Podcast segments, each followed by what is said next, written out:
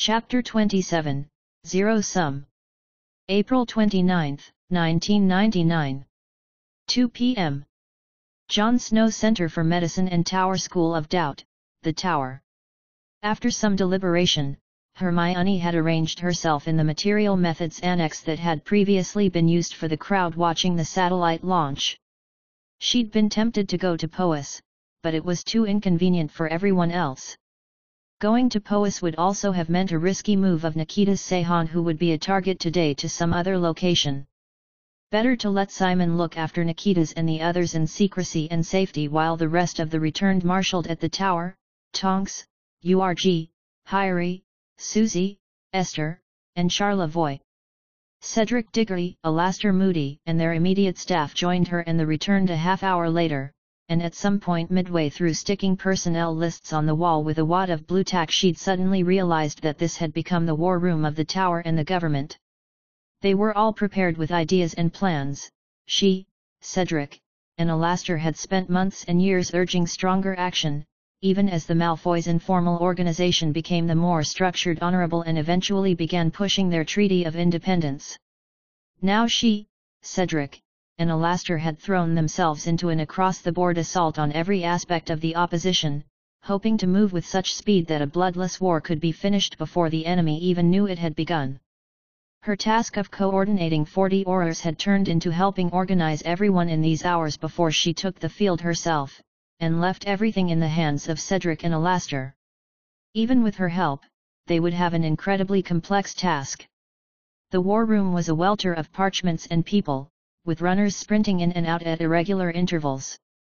A massive table, swiftly transfigured into existence, had been joined by stools, chairs, desks, and anything else necessary for the moment. Aurors had been called to duty from wherever they were with hasty howlers and patronus messages, and even a dozen retired Aurors had been reactivated. The hit wizard squads were all recalled, the magical law enforcement patrol was called up, the Witch Watchers were put on alert and rest stationed, and every other department of the Ministry of Magic and the Tower were notified. Everyone useful and reliable was being urged into service, in a way not seen since Grindelwald's war. Not all we could have wished for, though, Hermione thought, as she mounted an updated list of the missing or unavailable on the wall. It was sorted by department, and it showed some serious gaps in their forces. Very nearly all the Aurors and Hit Wizards were sorted and on duty, but a third of the patrol hadn't answered their summons, and more than half the Witch Watchers weren't willing or able to report. Alastor, she said, turning around. Have you seen this? Moody looked up from the enormous table where he was working. He had a scowl on the face he was wearing, but neither his oft-changing features nor his customary glower could hide his rough-edged pleasure in the situation. Yes, I've seen it. Not a bit of it surprising, and only half complete, he said. Half complete? It's been almost an hour, there aren't going to be many more stragglers. No, he means only half the work is done. You mean Malfoy agents in our ranks, she said, frowning. You're right. Hermione glanced at the other side of the room, where assignments were being sorted out. We need three fake stations. Two obvious, and one subtle. Susie, Esther, and Ernst, she said, naming two of her returned and one of Cedric's aides. The two witches and the hirsute young Ernst responded immediately, approaching with movements informed by urgency. Get names from Alastor and pick two dummy assignments. Malfoy Manor and, oh, somewhere else pointless. Put the most obvious spies or people with weak knees at those places, except for one or two. Put those one or two on regular assignment at one of the priority locations, but assign someone trustworthy to stick to them, and tell someone else trustworthy about that. Glancing over at Alastor, she saw his scowl deepen. She smiled and held up a chiding finger. I'm not done, Alastor. Levels and levels. She turned back to the three assistants put the rest of the suspicious lot in a third dummy location, and then tell half of them to watch the other half, and then a random third of them to watch the other half watching the first half. And tell one last one of them that he's the only trustworthy one, and he needs to catch the rest of them. Then come up with something stressful for them. I don't know, see if Luna can spare any of her critters. Ernst froze in confusion, but the other two were already in motion again. Susie dragged Ernst away with them by the sleeve, and began explaining matters to him in a whisper. Let's see Caro figure that out, she said, turning back to Alastor. Hard to plan a response or your own attack when you don't know who is your ally, who was a fair weather friend, and who is taking this opportunity to switch sides. He huffed. Wouldn't hold up in a real war it would collapse under the weight of all the logistics. More likely someone will slip up and a real mess will result than that you'd catch some real traitors. Tactics aren't strategy, Hermione replied, lightly, turning back to the list of the absent and raising a pencil to make notes. It doesn't need to confuse the enemy for a year, just for a day. Despite everything, she was enjoying herself. If all went well, thousands more lives could be saved. For that matter, there was a good chance they'd look back on tonight as the night when the entire project of defeating death took a giant step forward. She turned on her toe with a twirl and stepped over to the table. So then, we'll need response squads. I'm not so worried about the Honorable, but Harry, Reg, and Amelia are tweaking the nose of every independent, and Russia was already talking about war. Those three and their own team of go-betweens and assistants were managing the unbelievably complicated political fallout from the day's actions. There was some danger, of course, but far more opportunity. HIG was pushing to have the Council officially endorse the Treaty for Health and Life that afternoon, which probably necessitated arranging that Councillor Strongbound and his allies be unavoidably detained for a few hours. This opened up an opportunity to make threats and promises to other key states around the world. If everything went well, the American agreement could snowball to a dozen other countries. After that, they'd be within striking distance of a majority of the Confederation in a second try at an international statute for health and life. She went on. The returned and I will be out the door within the hour, which will leave you and Cedric to coordinate here. She gestured over at the handsome head of the DMLE, who was scribbling parchment notes furiously, handing them to an aide with curt instructions, listening to her all the while. I thought we'd best do with the four hit wizard teams, and then put together an irregular group of some of the Aurors we'll ask Cedric who'll be best, maybe the old advance guard, and then whichever squads Reg can send over. I think he's calling in the Brahmins and some of the Russell Institute faculty. You can. Alastor held up a hand to still her. I won't be here. I'll be out in the field, too. You can't possibly be this vainglorious, Alastor, Hermione thought, as she trailed off. She raised her eyebrows and gave him a frank look. There are things to do, Missy, he said, turning away. His body was heavy-shouldered and bulky, fairly similar to his original body, but he still moved with swift assurance. His body language was clear, I'm more experienced than you.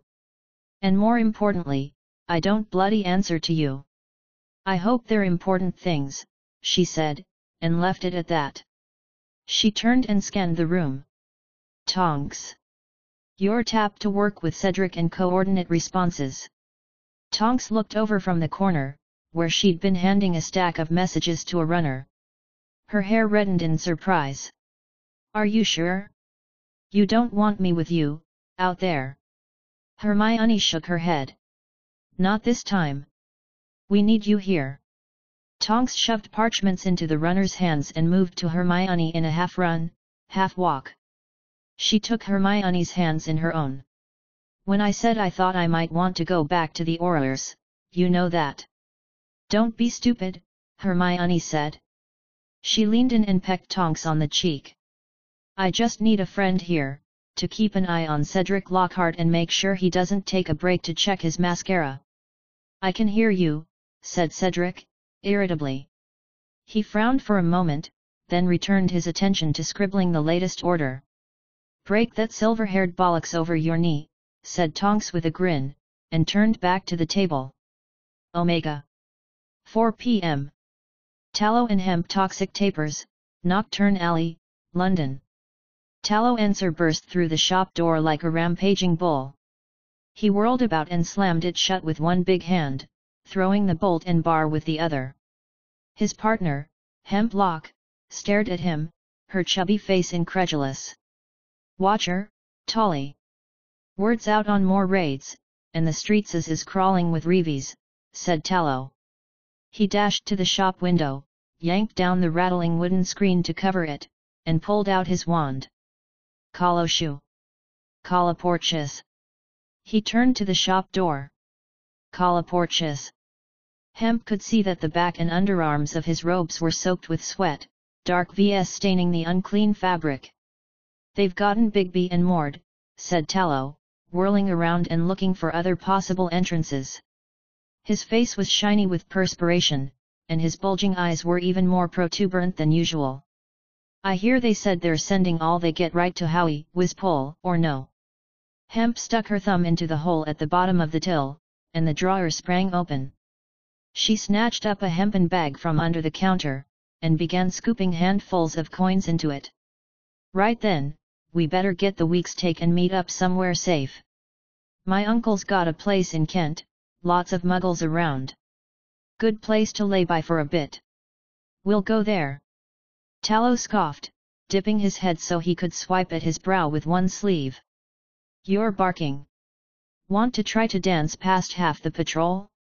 There's Aurors out there. Stick tight and we'll find some place to hide here we'll just put up a wall in one corner, they're not going to finite every last board. Do what you want, mate, said Hemp, calmly, as she lashed the bag in her hand shut with a length of twine. She pulled her wand from her pocket, and touched it to the bag.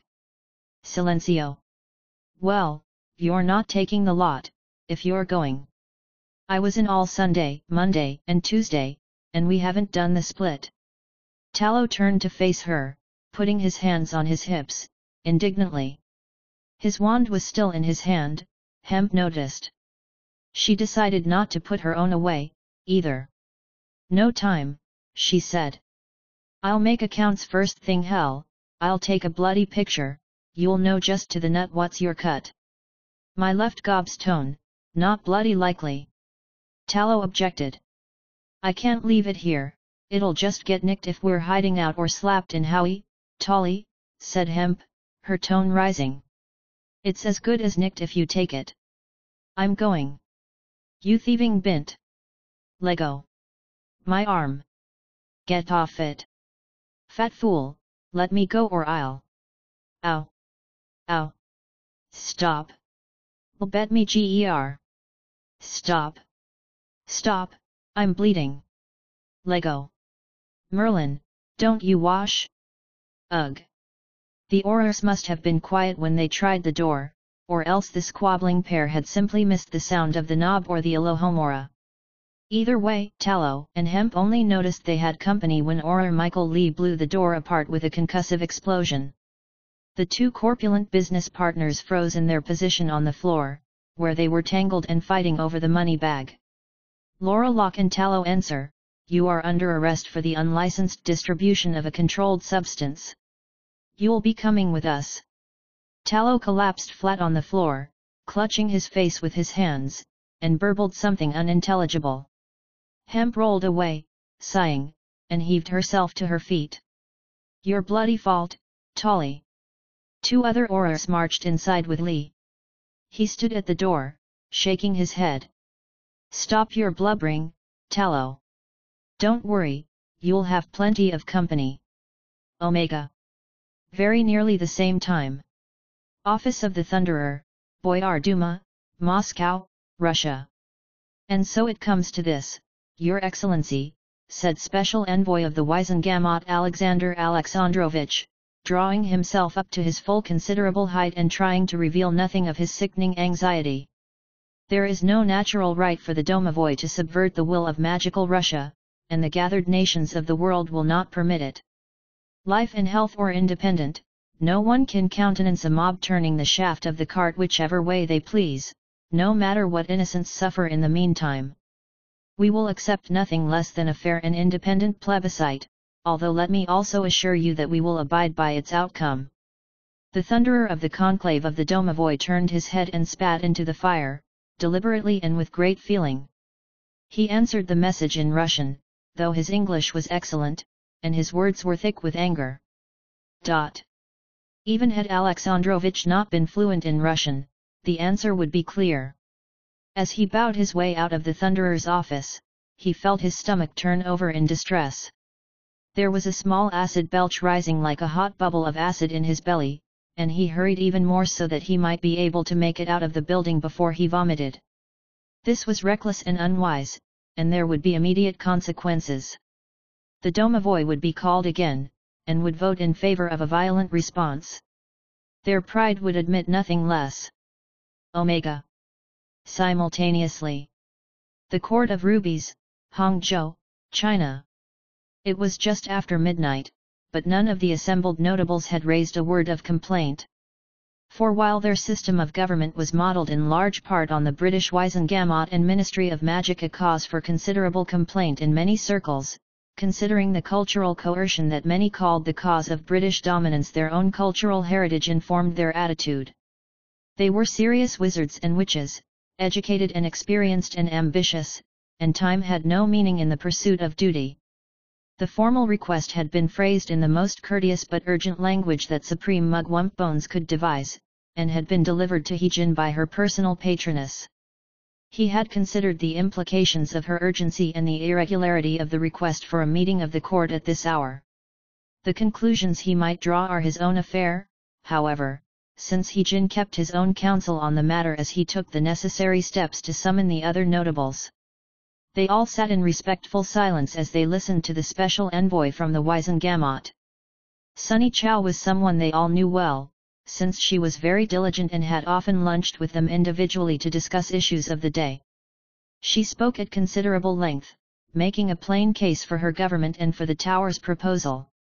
They wanted to be fair, she said. They had word that the Council of Westphalia had endorsed the Treaty for Health and Life. They had agreed with the Council on special and generous entrance terms for the American states that acted on this endorsement, and wished to extend the same offer to other states. This would only be a temporary circumstance, however. Chow began to lay out anew the case for the treaty the end of illness and disability, the promise of immortality, the possibility of new wealth from their arithmancers, and other benefits. After some time, He Jin rose from his seat among the notables, and Chow fell respectfully silent. He Jin didn't think they needed to hear the same arguments for the hundredth time, although he only offered his polite thanks for her efforts and grace. He said that they appreciated her elegant words in service of a good cause, and had nothing but the deepest regret that they could not accommodate her. Nothing had changed, he said, for they still could not submit to a program that shipped their people across the world and brought them back changed in profound ways. For all the benefits, he said, she must understand that they had been taught to be cautious of such things. This was not something on which they could give way, he said, for if they were in error, it would likely be the last error the Court of Rubies could ever make. But unlike at previous times, Chow now hesitated. Would the wise He Jin accept something only just short of his preference?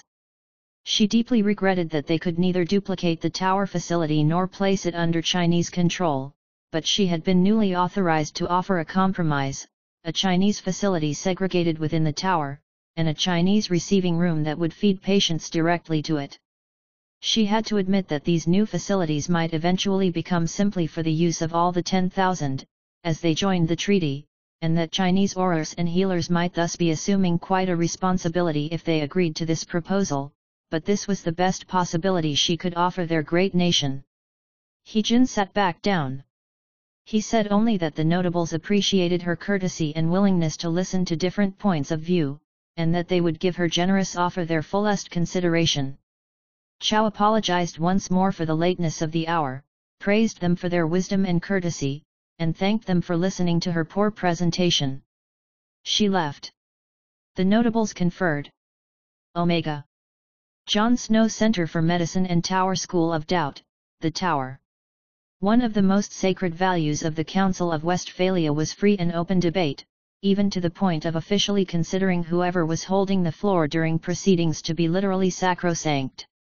But in the span of the last hour, Harry had seen HIG arrange to have 12 councillors detained so that they would miss an important floor vote, strong-arm elected representatives of the Magical Congress into holding an impromptu session that evening, and give specific and uncompromising orders about using some of the vast amount of illicitly obtained letters and conversations held by council spies. How is it that they have embraced the Enlightenment value of free discourse so completely, but don't give democracy or privacy a second thought? Harry wondered. I need to set a date to talk about this with him, it's too useful for us, and it's only going to get more tempting as we start working more closely together. There will always be some pressing reason not to bring it up right that moment. Harry looked over at the ill-favored American with grease-licked hair and small eyes, and frowned. Like now, for example. I could step over there now and tell him not to use any of that to help us. He looked to the other end of the room, where Amelia Bones was standing calmly, giving almost ceaseless direction to a pack of seven youthful wizards and witches, each of whom seemed to wordlessly know exactly who had which task. Most of them had the distinctive, subtle look of rejuvenation, regular features, no blemishes, and unusually healthy skin. Amelia was known to favor people who got the treatment, she said they were more energetic. Rejuvenation had made her more vibrant, certainly, but nonetheless she was still ruthless. She'd call him stupid for even considering giving up the advantages offered by HIG's lack of scruples. He sighed, and shook his head. Another night. Not tonight. Too much depended on tonight, and he was really only feeling guilty because he and his cause were directly benefiting from the Westphalian abuse of their own people, and because he was paying particularly close attention to them. They'd been reading half of Europe's and America's correspondence yesterday, too, and the day before that. Today wasn't special, except that now that wrongdoing was particularly useful to the cause. He was being stupid and short-sighted. Need to get back on track and out of my head. Okay. Amelia is handling allies and new propositions. She looked to have it well in hand, and would ask if she needed guidance or help. He'd already authorized contingent terms that envoys would be permitted to offer, if necessary. Absurdly generous terms, in some instances. The amounts offered to subsidize research in magical New Zealand was more than their usual annual government budget. He'd wager some eyes would be popping out of heads when that particular message was announced at the Octagon in Dunedin. Harry himself had handled the more aggressive gestures, trying to be rude enough for a casus belli without outright taunting or stepping over the line. They needed dramatic and decisive confrontations today, while the independent states might still be feeling strong and united enough to push back on them. HIG had called it the Caesar model of management, aggravate the enemy into precipitous action, then be outlandishly kind and merciful in the aftermath. He'd had a strange look on his face when he'd said it. Harry glanced over at HIG now. He's working on the Americas as best he can, to try to set up the snowball effect we're seeking. The States now, Canada next, and then Brazil? He'd best stay out of that, as well. So far, HIG had needed nothing from him, but he was sure the Westphalian would feel comfortable making any requests necessary to move things along. The Americans seemed entirely invested in their alliance at this point. We were going to have him appoint an envoy, but maybe that's not even necessary. With port keys, it's not as though it would be much more inconvenient to have him work with us in person. That sort of thing would need a mask of convenience office of the special liaison or something but might make more sense. I should go check on Cedric, and see how the security arrangements are coming. Mr. to Mr. Potter, Sir, a message, came a voice at his elbow. Harry turned to find a runner waiting, message in her outthrust hand. She was a student looked to be sixth or seventh year. He took it wordlessly, and the runner left at a jog, heading out the door in the direction of material methods. Relying on actual runners seemed asinine, but Moody had insisted, it was too easy for one spy to anonymously fake dozens of false self-delivering memos, the more customary paper airplane delivery method. Almost at the same time, another runner appeared at the door with messages for Harry and HIG. Harry opened up the messages. The first one was marked as a dispatch from the Ministry of Magic from Auror Bari. Harry didn't know the man, but he'd heard the name. Attack on Ministry. Cappadocians. Estimate 40. 10 casualties already. Reinforcements needed. The second message was marked as an American dispatch. Harry didn't recognize the name of the sender Elaine McCaffrey but he supposed it was a local Auror commander. Council under siege by Russian and Caucasus forces. Dragons released. All is well. HIGs must be about the same incident, since Harry could see a slight smile on the Westphalian's face. No time to dwell on it, though. Harry rushed out the door, striding with quick steps towards material methods. They needed a response team at the Ministry two of the Hit Wizard squads, perhaps. By the time he got there, they'd probably already be deployed, but Harry could compose his diplomatic messages his own part in responding to these sorts of incidents while he walked, and it would reassure him to check up on it. He hoped they sent someone effective. Omega. The Ministry of Magic, Whitehall, London. Take the east, sun at your backs. Harry, come with me, shouted Hermione over the wind, straightening up in her seat on the broom and pointing down to the east end of the building. The return split up, Susie, URG, Esther and Charlevoix went swooping off where she directed, while Harry settled in tight on Hermione's right as the goddess directed herself to the west. Pillars of air blasted upward around them almost immediately, as the forces of the Exarchate of Cappadocia caught sight of them from the ground below. Hermione kicked up her broom and then dropped it down in a sharp curve, and the attacks went far astray. From the corner of her eye, she could see Harry was still with her, unharmed. There were fifteen Cappadocians outside the ministry, clumped together in groups of three. Two of the groups had turned their attentions to Harry and herself, but Hermione could see that the rest were still exchanging curses with two Aurors who had taken shelter within a recessed brick entryway on the side of the building.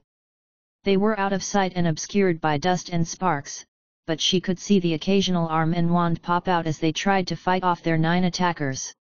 Two Cappadocians were down, but she didn't see any British casualties, their safety sticks must have already sent them on to the tower when they fell. Or there was nothing left, she thought grimly. How serious are these attacks? Are they meant to assert independence and strength, or is this the first step in an attempt at armed regime change?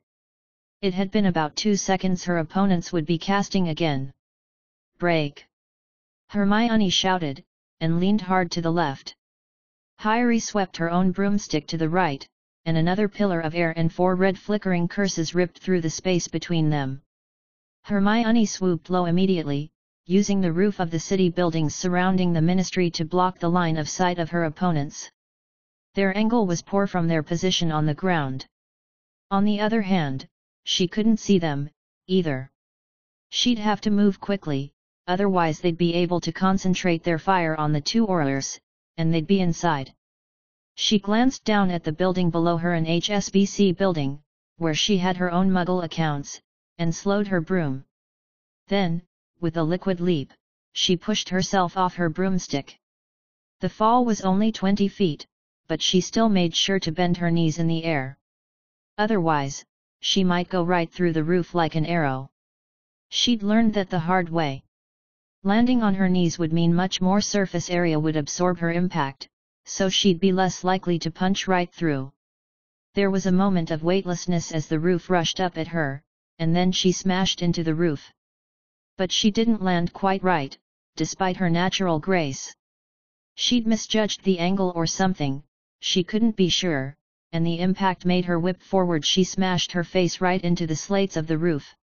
She felt them crackle around her head like loose stones. NNGH, she heard herself grunt, as she wrenched herself back upright. She couldn't see properly out of her left eye her vision from that eye was swerving sickeningly, and she had the uncomfortable thought that it might have come free from the socket and her face sizzled with pain. But she was up and moving again in a second, running to the edge of the roof. Bolusco, she cast, and she felt the bubble head charm swell from one nostril broken bone crackled with its passage. Her pace didn't even slow as she approached the roof's edge and raised her wand, sweeping it in a short arc in front of her. Reducto. Reducto. Reducto. This is probably not very considerate to the obliviators.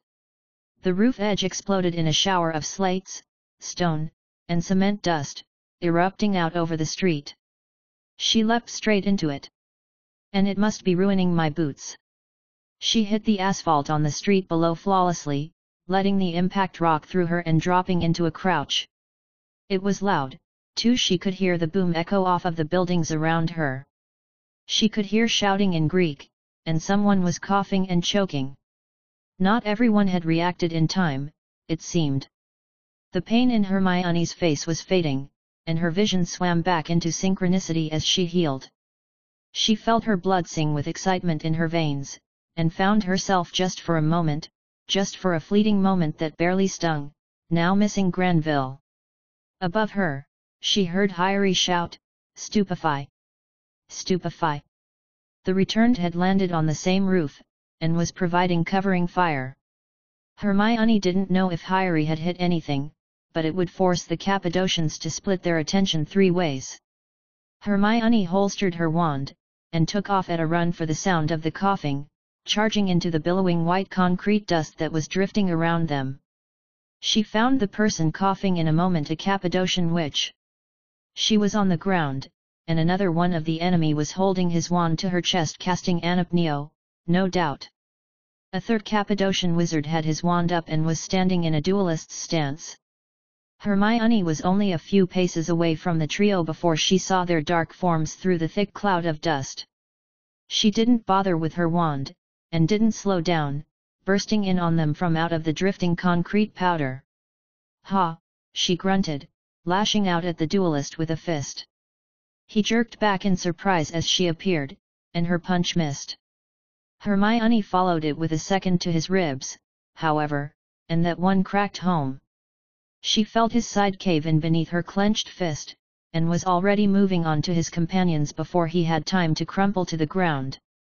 The coffer was still racked with spasms on the ground, but the second Cappadocian was wheeling around to aim at her with his wand.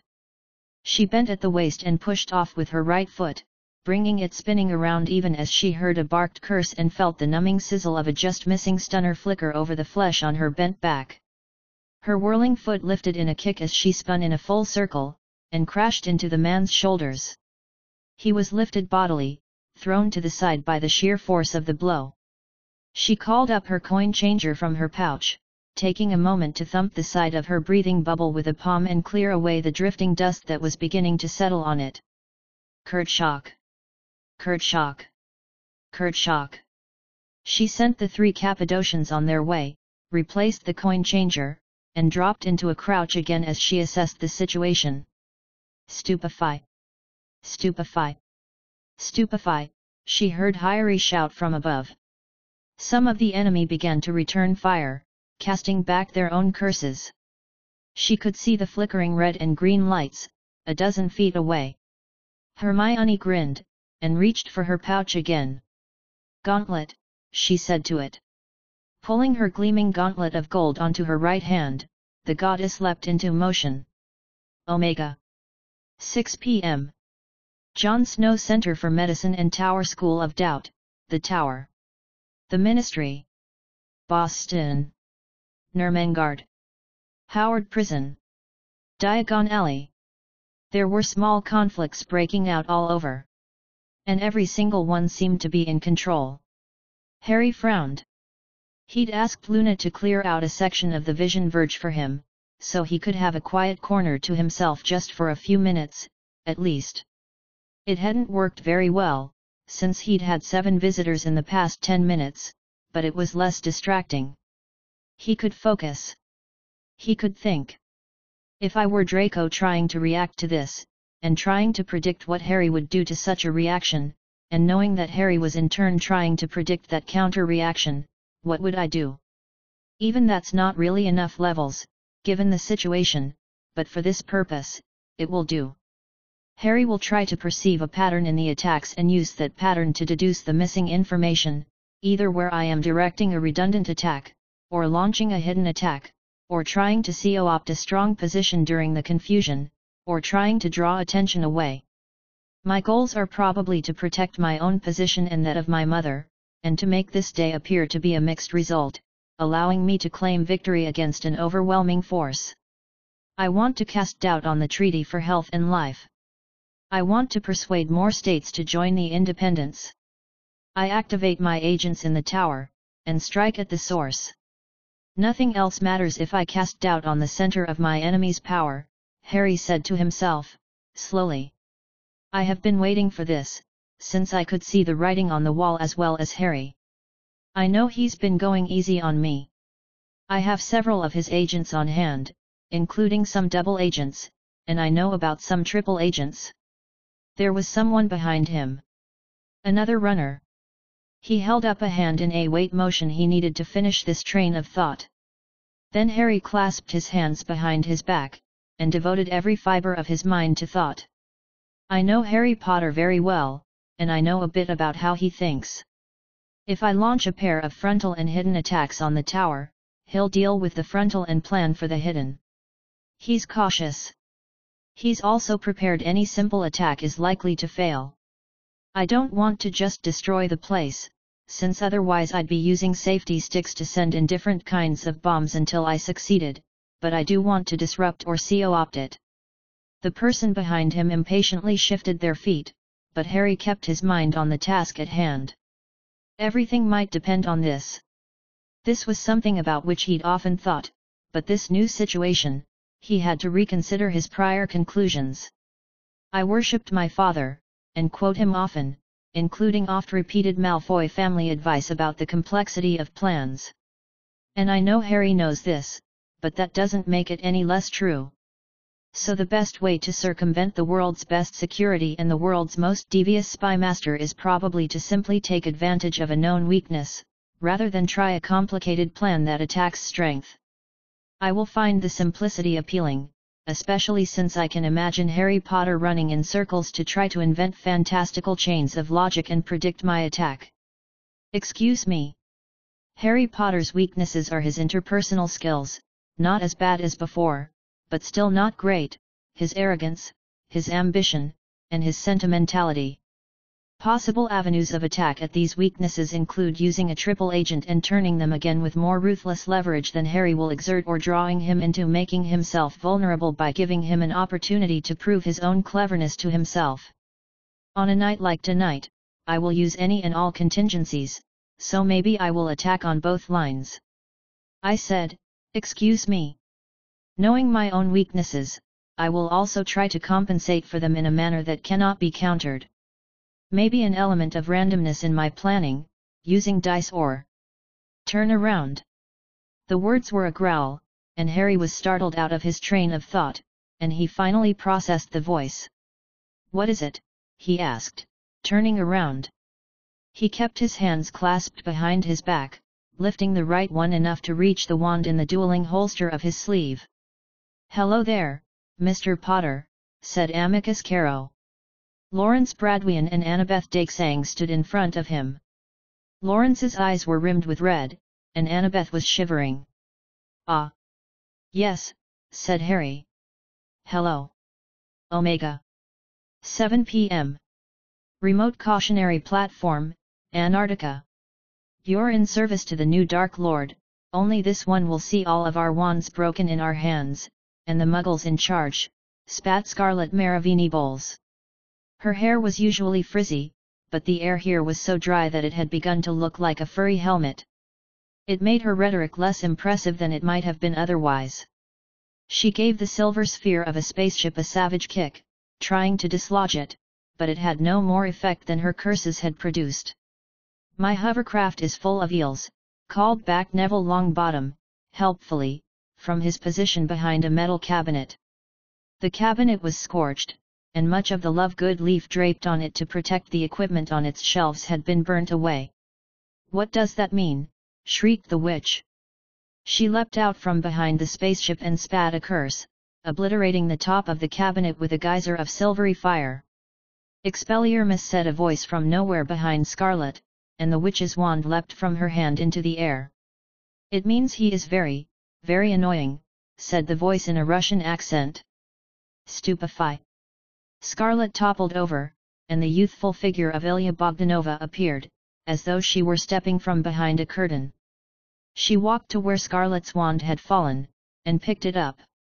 You'll hurt my feelings one day, Ilya, said Neville, stepping gingerly out from behind the smoking ruins of the cabinet.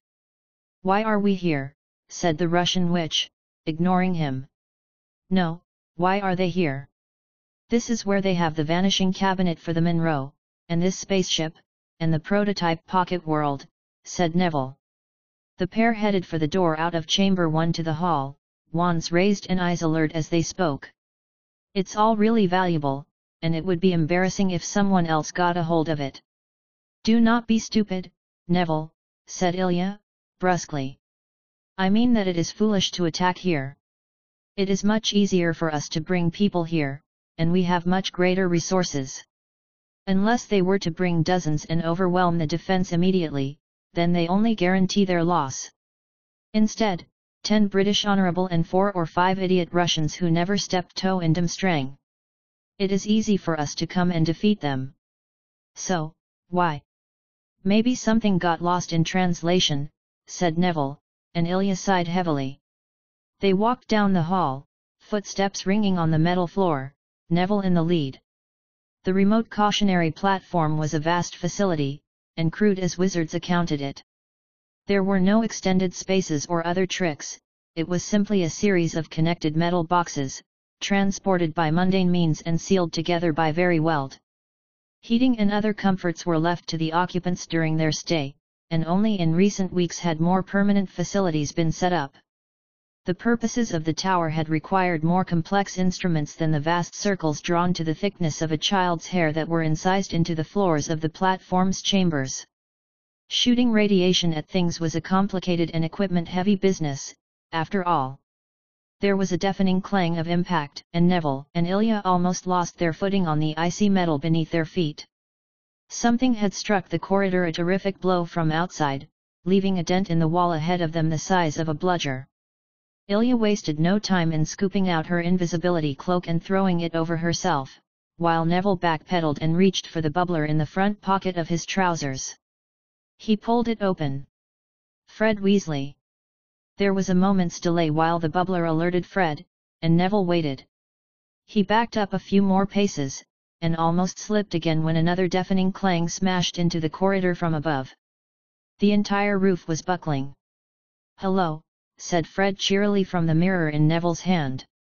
Problem down by one, Fred, whispered Neville, creeping backwards away from the points of impact. There sure is, agreed the red-haired man, just as cheerily.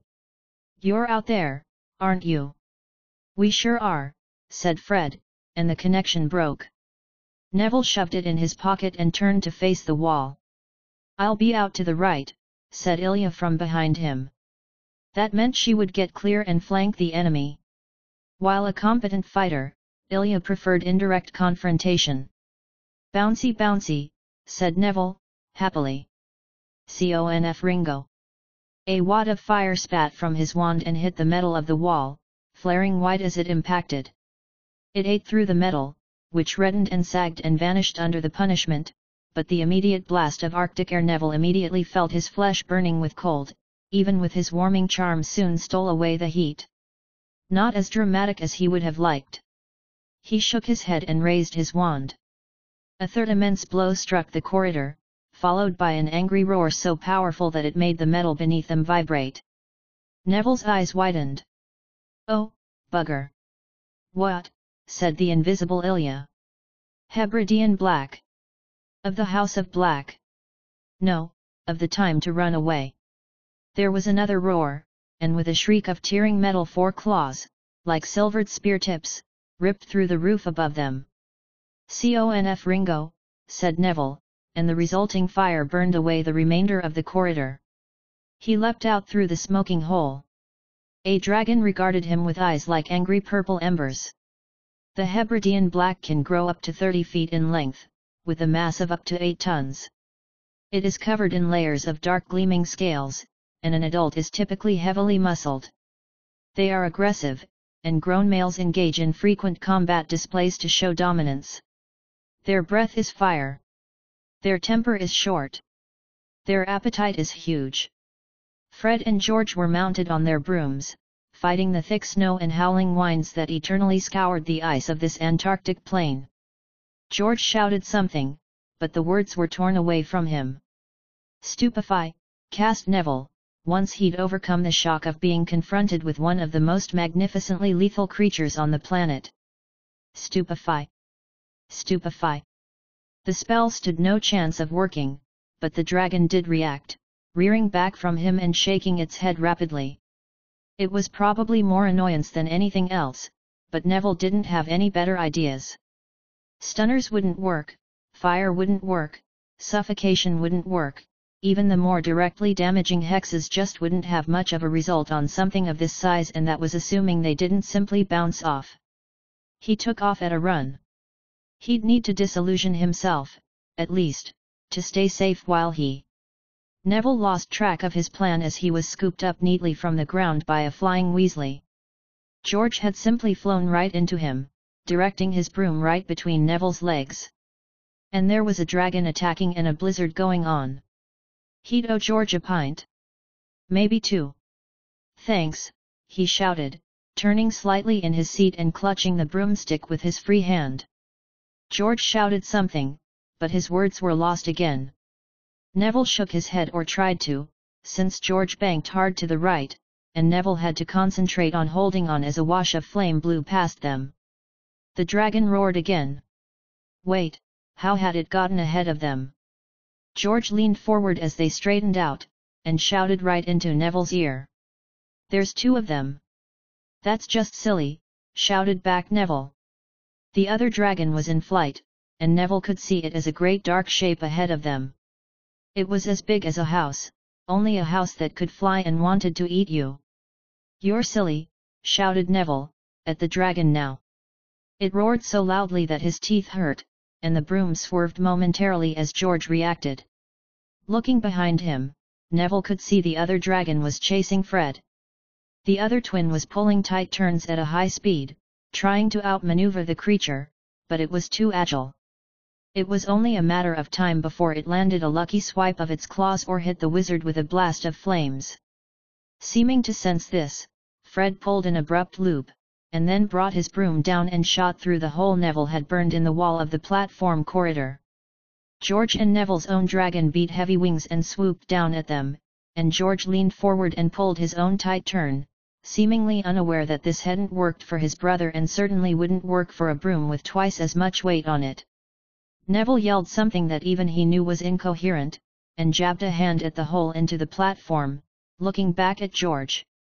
The Weasley nodded, and they shot towards the hole, banking right and left as flames erupted past and over them. Their entrance was at too high of a speed to stop inside, and they hit the interior and opposite wall of the corridor with a heavy thud. Neville lost his grip on the broom beneath him and went pinwheeling away, hitting the floor and sliding along the ice-rimed surface for a few feet. George was more fortunate, and when he bounced off of the wall, he fell into the pile of snow that had been accumulating in the minute or so that the hole had been open. Neville was just barely getting his wits about him when the corridor shuddered under impact, claws stabbing through the roof repeatedly as the dragon tried to find its footing on the roof. Fred appeared from somewhere, and was dragging Neville to his feet. What do you do with that? Does anyone remember? Is this the one you use acid on? said Fred as he hauled Neville upright by one arm. No, that's the Chinese one, said George. Is there any reason we need to fight them? asked Neville. If there are no wizards around, then won't they just, fly away? They're not going to steal anything important. Let's just. The roof folded and tore as the dragon ripped at it, and a great tear appeared in the metal. The dragon's head appeared in the gap. It roared, and opened its mouth, eyes glowing a hellish purple. Avada Kedavra, said Ilya. A bolt of green shot from her invisible wand and hit the dragon in the face. The light of its eyes died in that instant, and the creature's face vanished from view. There was a screech of metal and a tremendous thud as it fell to the ground outside. The three wizards were silent, huddled together for a moment. Then they separated, dusting snow off of themselves. Yes, well said George. We could have done that, finished Fred. And there's another one, added Neville. It will soon be, said the invisible Ilya primly, pining for the fjords. She stepped outside. A few seconds later, they heard another thud, even over the roar of the wind. Omega. The Ministry of Magic, Whitehall, London. Kerchak. Kerchak. Kerchak. Hermione stepped over a burning tire, and put the coin changer away. She knew she should be tired at least emotionally, if not physically but things had gone too well. There were at least 30 prisoners, and Tonks had bubbled her that things had been going equally well everywhere else, too. Today might be a clean sweep without a single loss, as hard as that was to believe. She heard a bubbling sound in her head, and smiled. She pulled out the bubbler again. I was just thinking of you, she said to Tonks. Tonks' hair had gone all black. You need to come back. There's been a change. There's been a truce. Omega. 8 p.m. North Tower, Hogwarts School for Witchcraft and Wizardry, Scotland. Professor Pierre Placeless shook his head ruefully, and drew a thick black line through another item on the list with his felt pen. These results were disconcerting, especially after the months he'd wasted on ignomancy. He shuffled the deck, and got ready to try again. No, wait, better switch to one of the other decks. He had Trelawney's letter around here somewhere and he was sure it said something about aura contamination. He didn't remember that from the divination NEWT, but in fairness, that had been years ago. He slid the first deck to one side, and pulled out a fresh one from next to it. It was common knowledge that any method of divination needed to be consistent to a minimum degree for it to be useful, and he was becoming increasingly unsure that cartomancy was going to be able to muster up the necessary P levels. He'd laid out the Celtic cross spread 20 times now, and there hadn't been any more common outcomes than chance would predict. Either he was a lousy cartomancer, or his own future was beyond his reach, or something else was interfering. 20 trials, time to switch methodology by one factor. It was a quick and dirty way to investigate, but time was pressing, it wouldn't be too long before other diviners began adopting the new methods, especially since Pierre had been asked to work up a prospective introductory course of study for the Salem Witches Institute. He'd draw for someone famous this time. He shuffled again, lay the deck down, and closed his eyes. He placed his fingertips on the deck, and concentrated. Face, name, and identity, face, name, and identity, face, name, and identity. When he was ready, he opened his eyes again, and shuffled a third time. Then he lay out the ten cards. The Ace of Wands. The Moon. The Hanged Man. The Ten of Swords. The Ace of Wands. Death. The Five of Cups. The Tower. The Tower. The Tower. He frowned. Oh, Merlin's beard, he'd accidentally mixed his decks together at some point. Stupid and sloppy, and it cast all of his trials into doubt. He'd have to sort them all out again and start all over. Professor Placelas shook his head, sighed, and swept the layout into a heap. The noble horse with courage in his eye. Clean in the bone, looks up at a shell burst. Away fly the images of the shires. But he puts the pipe back in his mouth. Peter was unfortunately killed by an 88. It took his leg away, he died in the ambulance. I saw him crawling on the sand, he said. It's most unfair, they've shot my foot off. How can I live among this gentle, obsolescent breed of heroes, and not weep? Unicorns, almost. For they are fading into two legends. In which their stupidity and chivalry are celebrated. Each, fool and hero, will be an immortal. These plains were their cricket pitch. And in the mountains the tremendous drop fences brought down some of the runners. Here then, under the stones and earth they dispose themselves. I think with their famous unconcern. It is not gunfire I hear, but a hunting horn. Keith Douglas